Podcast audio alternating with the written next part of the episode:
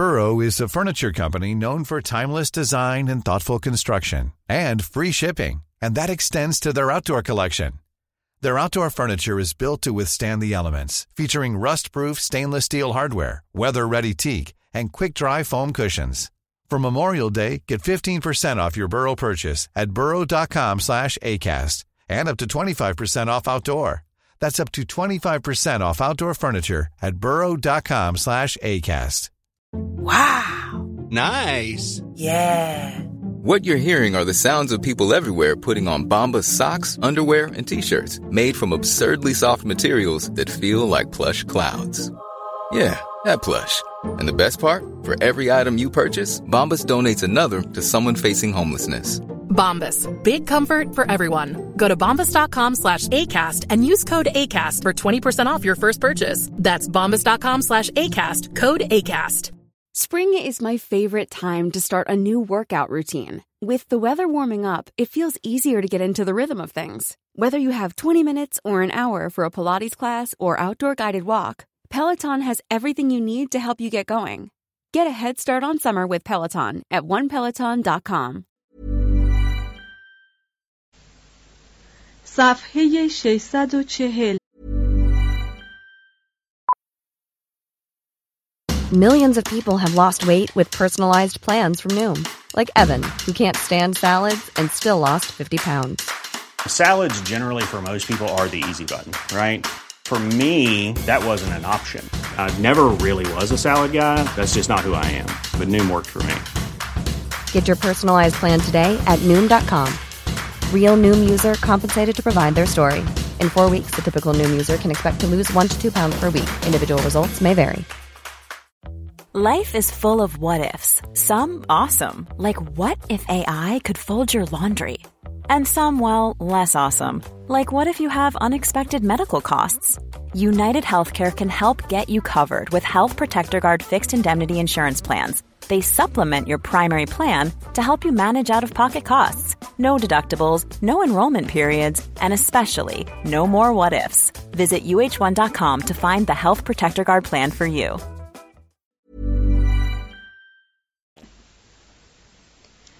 معونت دانشجویان بی‌بضاعتی که خانواده‌های آنها استطاعت نگاهداری آنان را نداشتند از محل خزانه عمومی تأمین می‌شد.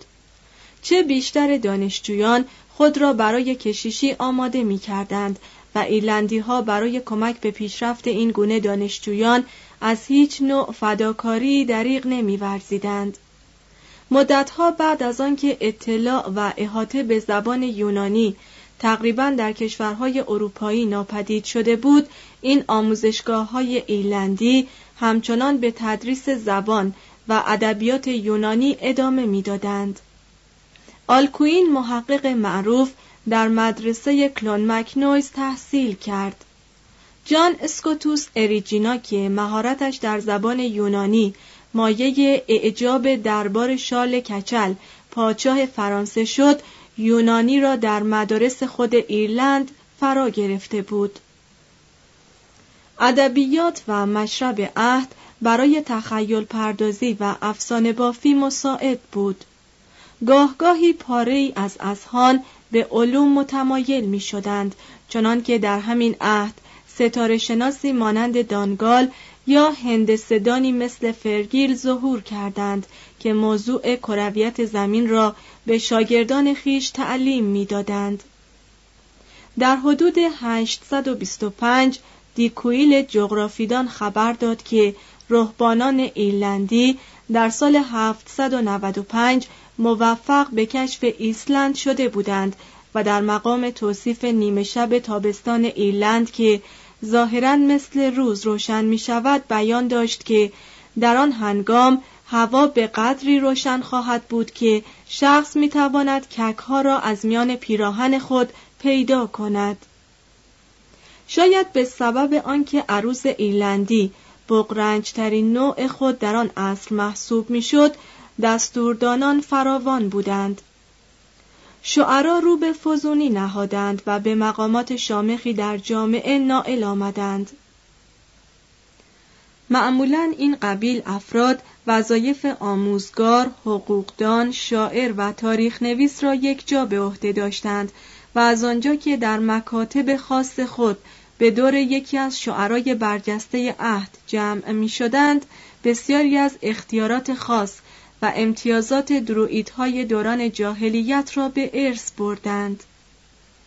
این مکاتب شاعران که معمولاً مخارج آنها از محل املاک اعطایی کلیسا یا حکومت تأمین میشد، از قرن ششم تا هفدهم میلادی بدون وقفه در ترقی بود. در قرن دهم چهار تن از شعرا در بین تمامی مردم مشهور بودند. این چهار نفر عبارت بودند از فلن مکلونین، کنس آف هارتیگن، یوکت آف فلین و شاعر نامدار مکلیا که براین برو شاه والای ایرلند وی را سمت ملک و شعرائی بخشید. در این عصر ساگاهای ایرلندی شکل ادبی به خود گرفت. بیشتر این قبیل حکایات مربوط به دوران پیش از قدیس پاتریکیوس بود، اما نسلاً بعد نسل دهان به دهان منتقل شده بود. اکنون این ساگاها به شکل بحر طویلی مرکب از نثر موزون و شعر غنایی تنظیم می شدند و هرچند ساگاهایی که به صورت دست نبشته به ما رسیده اند همه مربوط به ادوار بعد از قرن یازدهم هستند، اما این نکته را نباید از نظر دور داشت که وارد شدن ساگاها در ادبیات به برکت زحمت و همت شعرای این عهد میسر شده است. یک مجموعه از این ساگاها درباره نیاکان اساطیری قوم ایرلند بود. دسته دیگری که به ساگای فینی یا آوشن یا آسیانی معروف شده است، در خلال بندهای هیجان انگیز به توصیف ماجراهای قهرمانی افسانه‌ای موسوم به فین مکال و اخلاف وی فیانا یا فینیان می پرداخت. بیشتر این اشعار را به فرزند این قهرمان ایرلندی که آوشن نام دارد نسبت می دهند و می گویند که وی سیصد سال عمر کرد و در عهد قدیس پاتریکیوس بعد از آن که افکار مشرکانش در آن قدیس اثر بخشی درگذشت. یک مجموعه حماسی از این ساگاها با شاه فرتوت ایرلند کوهولین ارتباط دارد که خواننده ضمن آن دست کم به صد مجلس بانشات از سوز و عشق و شراره جنگ بر می‌خورد. عالی‌ترین این ساگاهای ایرلندی شرح ماجرای دردری دختر فلیم، بزرگترین خونیاگر دربار شاه کنور است. هنگامی که این دختر متولد می شود، یکی از کاهنان دروئید پیشگویی می کند که او مصائب فراوانی بر سر زادگاه خیش آلستر خواهد آورد. مردم فریاد می زنند که او را بکشید، اما شاه کنور دختر را در کنف حمایت خود بزرگ می کند و در صدد برمی آید که او را به عقد ازدواج خود درآورد. روز به روز آن دوشیزه زیباتر می شود تا آنکه از قضای اتفاق روزی جوان زیباروی نایسینام را می بیند که با جمعی دیگر از جوانان مشغول گوی بازی است. دختر گویی را که به اشتباه پرتاب شده است می گیرد و به جوان تسلیم می کند. نایسی دست دوشیزه را با لذت می فشارد. این حادثه عواطف دختر را برمی‌انگیزد، چنان که پنهانی به کنیزک خود می‌گوید: ای دایه مهربان، اگر مایلی من زنده باشم پیامی از من به او ببر و به وی بگو که امشب پنهانی به سراغ من آید و با من سخن گوید. نایسی می‌آید و از باده جمال آن زیباروی سرمست می‌شود. شب بعد نایسی و دو برادرش انله و اردان دختر را که از روی میل حاضر به فرار است از کاخ شاه می رو بایند. از دریا می گذرند و قدم به خاک اسکاتلند می گذارند. پادشاه اسکاتلند دلباخته دردری می شود و برادران آن دوشیزه را در اراضی کوهستانی شمال اسکاتلند پنهان می کنند. پس از چندی سلطان کنور پیامی به آنها میفرستد که اگر به ایرلند بازگردند مورد عفو قرار خواهند گرفت. هرچند که دردری معشوق را از خدعه‌ای که در کمین اوست برحذر می دارد، نایسی که برای بازگشت به زادگاه اصلی و قرارگاه ایام جوانی خیش بیقرار است رضا می دهد. هنگام مراجعت به ایرلند، لشکریان کنور ناگهان به آنها هجوم می برند. برادران شجاعانه می جنگند، اما همگی به قتل می رسند و دردری که از فرط اندوه دیوانه شده است خود را به روی خاک می افکند. خون معشوق مقتول را می نوشد و به خواندن نوحه عجیبی می پردازد. در آن روزی که اعیان آلبا یا اسکاتلند بساط طرب گسترده بودند، به دختر سالار دانترون نایسی پنهانی بوسه ای داد. او را گوزن مادینه‌ای فرستاد تیز رو، گوزنی از بیشه که رب و نوعی به زیر پا داشت و چون از ضیافت اینورنس باز میگشت آهسته به دیدار دختر سالار رفت. اما چون این سخن به گوش من رسید دلم از رشک مالامال شد. زورق کوچکم را بر فراز امواج رها کردم. اعتنایی نداشتم که جان سپرم یا زنده بمانم. اله و اردان که هرگز سخن دروغ نگفته بودند به دنبال من شناکنان آمدند و مرا دوباره به خشکی آوردند، آن دو که ستنی را مغلوب سرپنجه خود می کردند. نایسی به صدق کلام خیش مرا پیمان داد و در برابر سلاح خیش سه بار سوگند خورد تا آن دم که از من جدا نشده و به لشکر مردگان نپیوسته هرگز جبین مرا افسرده نسازد.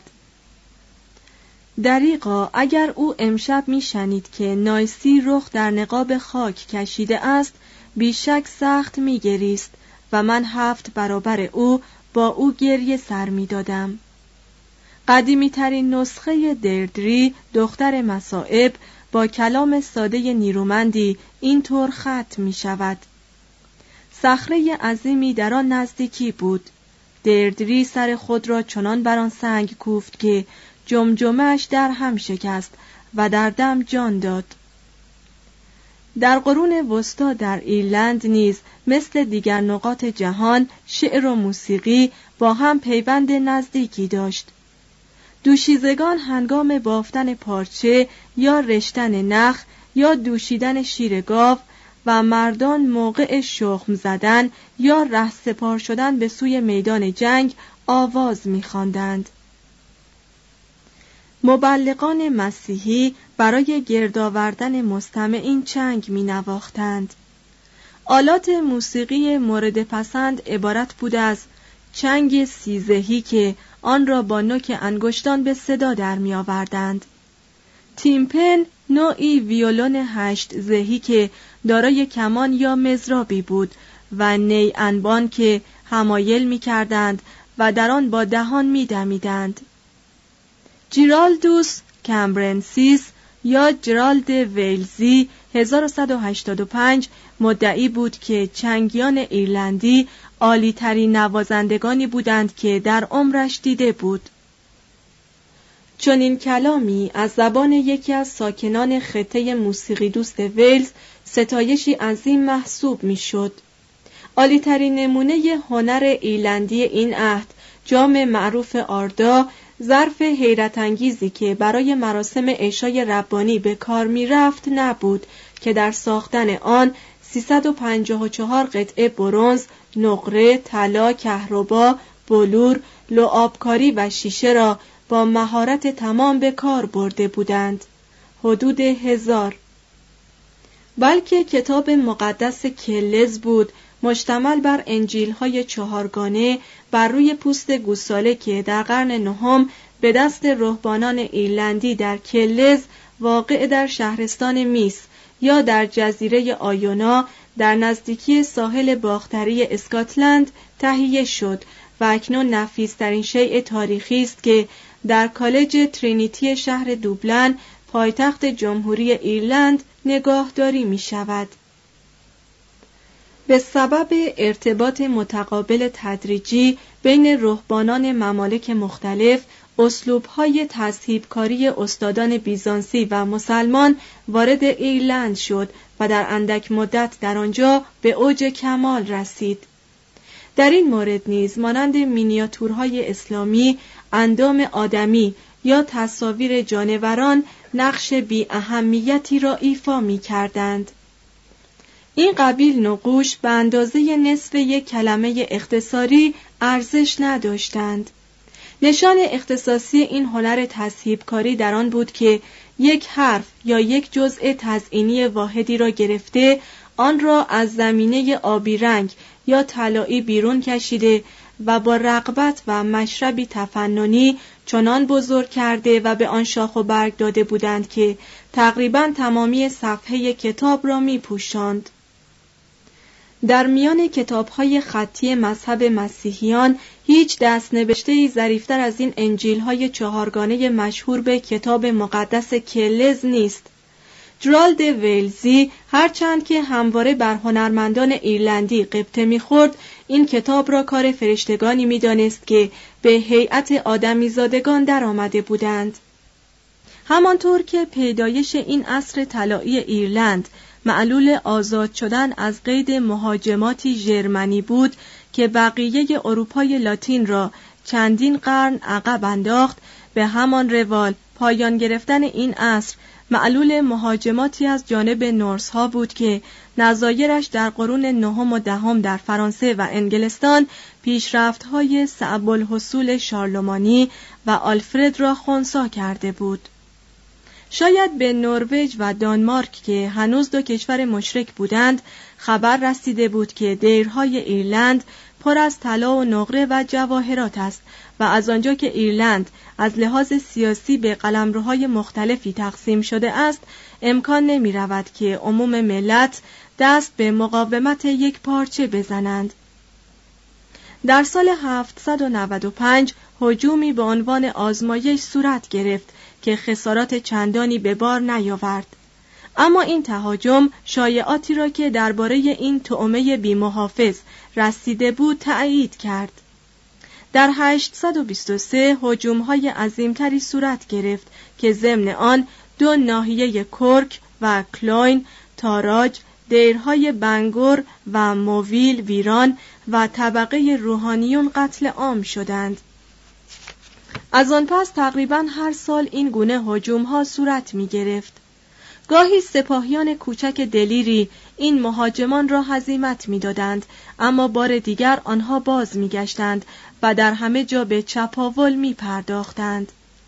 دسته‌هایی از مهاجمان نورس در نزدیکی ساحل اقامت گزیدند و شهرهای دوبلن، لیمریک و واترفورد را بنیاد نهادند و از حکمرانان نیمه شمالی جزیره به گرفتن خراج پرداختند. If you're looking for plump lips that last, you need to know about Juvederm lip fillers. With Juvederm Volbella ایکس سی and Juvederm Ultra ایکس سی, your lip look, whether it's subtle or bold, can last up to one full year with optimal treatment and no additional maintenance. Find a licensed specialist and see if it's right for you at Juvederm dot com today. That's J U V E D E R M dot com. Add fullness to lips in adults over twenty-one with Juvederm Volbella ایکس سی or Juvederm Ultra ایکس سی. Do not use if you have severe allergies or a history of severe allergic reactions, or if you're allergic to lidocaine or the proteins used in Juvederm. Tell your doctor if you have a history of scarring or taking medicines that decrease the body's immune response or that can prolong bleeding. Common side effects include injection site redness, swelling, pain, tenderness, firmness, lumps, bumps, bruising, discoloration, or itching. As with all fillers, there's a rare risk of unintentional injection into a blood vessel, which can cause vision abnormalities, blindness, stroke, temporary scabs, or scarring. For full, important safety information, visit Juvederm dot com. Planning for your next trip? Elevate your travel style with Quince. Quince has all the jet-setting essentials you'll want for your next getaway, like European linen, premium luggage options, buttery soft Italian leather bags, and so much more. And it's all priced at fifty to eighty percent less than similar brands. Plus, Quince only works with factories that use safe and ethical manufacturing practices. Pack your bags with high-quality essentials you'll be wearing for vacations to come with Quince. Go to quince.com slash pack for free shipping and three sixty-five day returns. Imagine the softest sheets you've ever felt. Now imagine them getting even softer over time. That's what you'll feel with Boll and Branch's organic cotton sheets. In a recent customer survey, ninety-six percent replied that Boll and Branch sheets get softer with every wash. Start getting your best night's sleep in these sheets that get softer and softer for years to come. Try their sheets with a thirty night guarantee. Plus, get fifteen percent off your first order at boll and branch dot com. Code BUTTERY. Exclusions apply. See site for details. پادشاه آنها ترجست، شهر آرما، زادگاه قدیس پاتریکیوس را پایتخت حکومت مشرکانه خویش گردانید و همسر بتپرست خود را در محراب کلیسای سنت کیرن در شهر کلون مکنویز بر اریکه سلطنت نشانید. شاهان ایرلند جدا جدا با مهاجمان مبارزه می کردند، اما در عین حال میان خودشان نیز به جنگ مشغول بودند. در سال هشتصد و چهل و پنج ملاکی پادشاه میس ترجست را دستگیر و در آب غرق کرد، اما در هشتصد و پنجاه و یک امیری نروژی موسوم به اولاف سفید سلطنتی در دوبلن تأسیس کرد که تا قرن دوازدهم همچنان به صورت نورس باقی ماند. عصر دانش و ادب جای خود را به دوران کشمکش‌های بی‌رحمانه‌ای داد که در ضمن آن لشکریان مسیحی و مشرک هر دو به چپاول و سوزانیدن دیرها، از بین بردن کتاب‌های خطی قدیمی و از هم پاشیدن هنر قرون مشغول شدند. یکی از تاریخ نویسان قدیمی ایرلند درباره این دوره می‌نویسد: در سراسر ملک دیگر نه رامشگر، نه حکیم و نه موسیقیدان بود که حرفه مألوف خود را دنبال کند. سرانجام مردی نیرومند قد علم کرد که قادر بود تمامی قلمروهای مختلف ایرلند را در زیر لوای واحدی متحد گرداند. این مرد براین برو نهصد و چهل و یک تا هزار و چهارده برادر میهن پادشاه مانستر و سرکرده ایل دلگس بود. دو برادر در نزدیکی تیپرری لشکریان دانمارکی را شکست دادند نهصد و شصت و هشت و آنها را بی آنکه زنهار دهند به هلاکت رساندند. پس از آن لیمریک را تسخیر کردند و هر یک از افراد قوم نورس را که یافتند به قتل رساندند.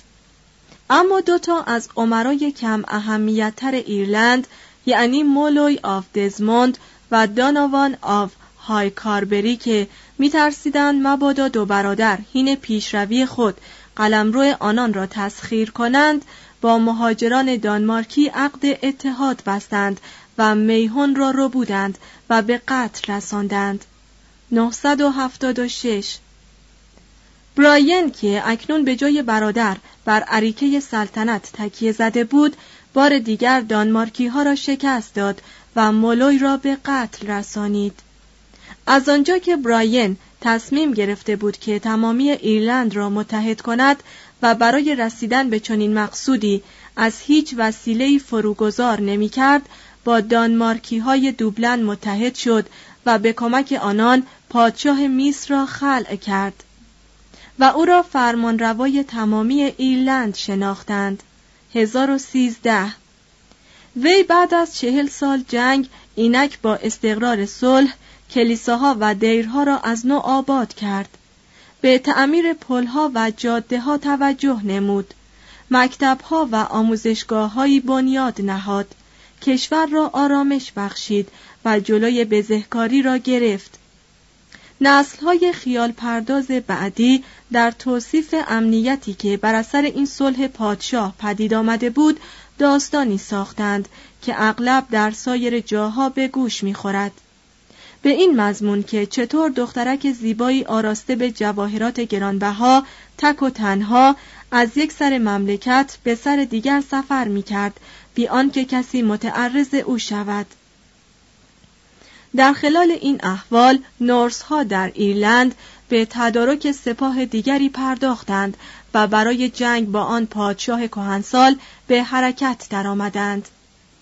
براین برو در روز جمعه، روز یادبود مصلوب ساختن مسیح، به تاریخ بیست و سوم آوریل هزار و چهارصد و چهارده در کلونتارف نزدیک دوبلین با آنها روبرو شد و آنها را هزیمت داد.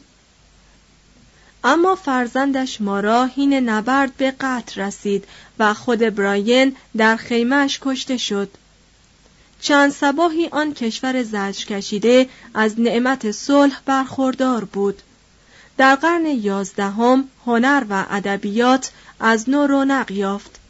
کتاب لنستر و کتاب سرودهای روحانی که از لحاظ شکوه و ظرافت تذهیبکاری تقریباً به پای کتاب مقدس کلوز می رسید، به این دوره تعلق دارند.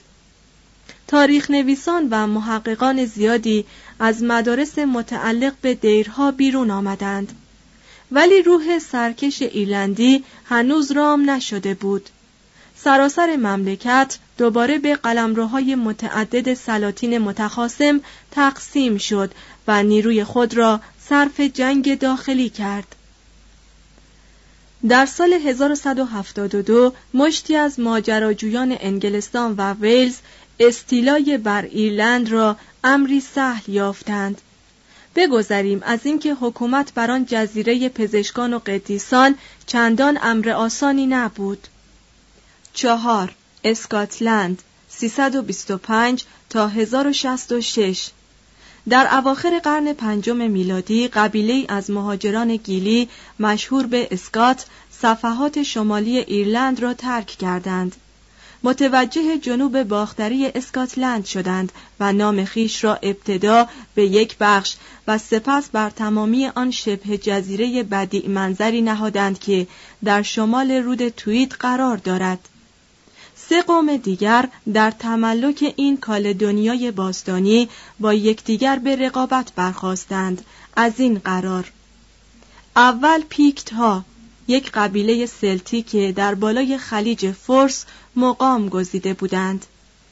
دوم بریتون ها یا بومیان بریتانیا که در برابر سیل هجوم های آنگلوساکسون به سرزمین اسکاتلند پناهنده شدند و بین رود درونت و خلیج کلاید اقامت گزیدند. سوم آنگل ها یا انگلیسی ها که در ناحیه میان رود تاین و خلیج فورس مسکن داشتند. توضیح حاشیه: کالدونیا نام لاتینی اسکاتلند است. مترجم. ادامه متن.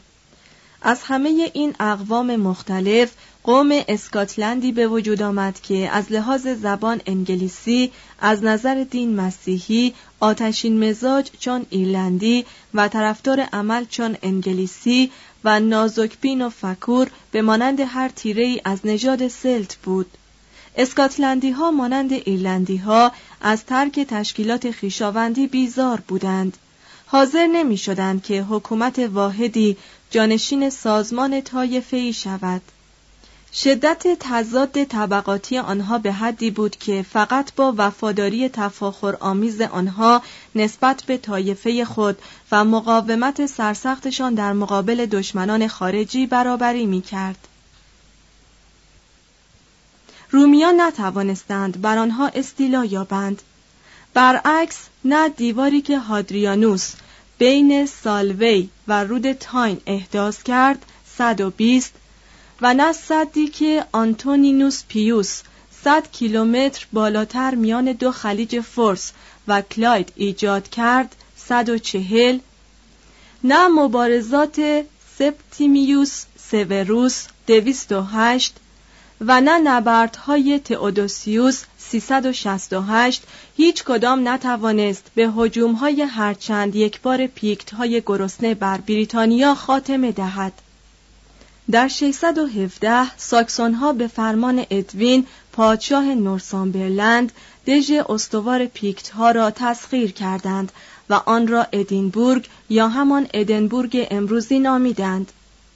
در هشتصد و چهل و چهار کنس اول ملقب به مک آلپین یا مردی از آلپ پیکت‌ها و اسکوت‌ها را زیر لوای خیش متحد کرد. در نهصد و پنجاه و چهار عشایر مزبور بار دیگر ادنبورگ را از چنگ ساکسون‌ها بیرون آوردند و آنجا را پایتخت خود ساختند. در هزار و هجده ملکم دوم لوزین ناحیه شمال توید را فتح و آن را به قلمرو پیکت‌ها و اسکوت‌ها منضم کرد. به ظاهر برتری سلتی مسلم شده بود، لکن هجوم‌های دانمارکی‌ها هزاران نفر از انگلیسی‌ها را به نواحی جنوبی اسکاتلند راند و به این طریق عنصر نیرومندی از آنگلوساکسون را در خون اسکاتلندی جاری ساخت. دانکن اول هزار و سی و چهار تا هزار و چهل تمامی اقوام چهارگانه یعنی پیکت‌ها، اسکوت‌ها، سلت‌های بریتانیایی و آنگلوساکسون‌ها را با هم متحد کرد و سلطنت اسکاتلند را بنیاد نهاد. شکست دانکن از سپاهیان انگلیسی در دارم بهانه به دست مکبث سردار اسکاتلند داد که مدعی تاج و تخت شود. زیرا گروآخ همسر مکبث نواده کنس سوم بود.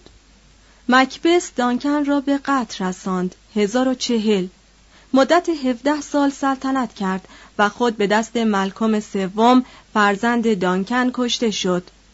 از هفده تن سلاطینی که در خلال سالهای هشتصد و چهل و چهار و هزار و پنجاه و هفت بر اسکاتلند حکمرانی کردند، دوازده نفرشان به قتل رسیدند. این دوران پر مخافتی بود، از زد و خوردهای خونین در طلب خوراک و آب و آزادی و قدرت. در آن ایام تلخ اسکاتلند چندان فرصتی برای ظرایف و حشو و زوائد یک جامعه متمدن نداشت. سه قرن دیگر میبایست سپری شود تا چشمه ادبیات آن سرزمین شروع به فیضان کند. مهاجمان نورس مجمع الجزایر اورکنی، فارو، شتلند و هبریدیز را تسخیر کردند. اسکاتلند مدام در معرض تهدید استیلای وایکینگ های بیباکی به سر می برد که مشغول پراکندن قدرت و بذر خویش در سراسر دنیای غرب بودند. پنج نورس ها یا شمالی ها هشتصد تا هزار و شصت و شش. یک ساگای شاهان. ظاهراً شمالی‌ها عبارت از توتون‌هایی بودند که نیاکانشان از طریق دانمارک و از دریای بین نروژ و دانمارک یا سکاجراک و دریای بین سوئد و دانمارک یا کادگات سفر کرده، خود را به سوئد و نروژ رسانیده، جانشین جمعیت سلتی شده بودند که آنها نیز به نوبه خود یک قوم مغولی همخون با لاپلاندی‌ها و اسکیموها را بیرون رانده و در اماکنشان مسکن گزیده بودند. در آغاز این کوچ دان میکیلاتینامی سرکرده و امیر این قوم نام خود را بر سرزمین دانمارک نهاد. دانمارک مرکب از دو کلمه دان و مارک است که مارک یا مارش به معنی ایالت بوده است. قبیله کهنسال سویون که تاریخ نویس شهیر رومی تاسیت آن را حکم فرما بر آن شبه جزیره عظیم توصیف کرده بود، نام خود را بر سوئد یا سوریج نهاد و بسیاری از سلاطین این سرزمین خود را سوئین خواندند. نروژ یا نروژ فقط راه شمالی معنی دارد. پلینی که بر تاسیت قدمت داشت سوئد را سکین نامیده بود. این نام در زبان لاتین تحریف شده به صورت سکاندیا در آمده است. واژه اسکاندیناوی از همین مأخذ است که اینک بر سه ملت همخونی یعنی سوئدی‌ها، نروژی‌ها و دانمارکی‌ها اطلاق می‌شود که زبان هر کدام برای آن دوتای دیگر قابل درک است.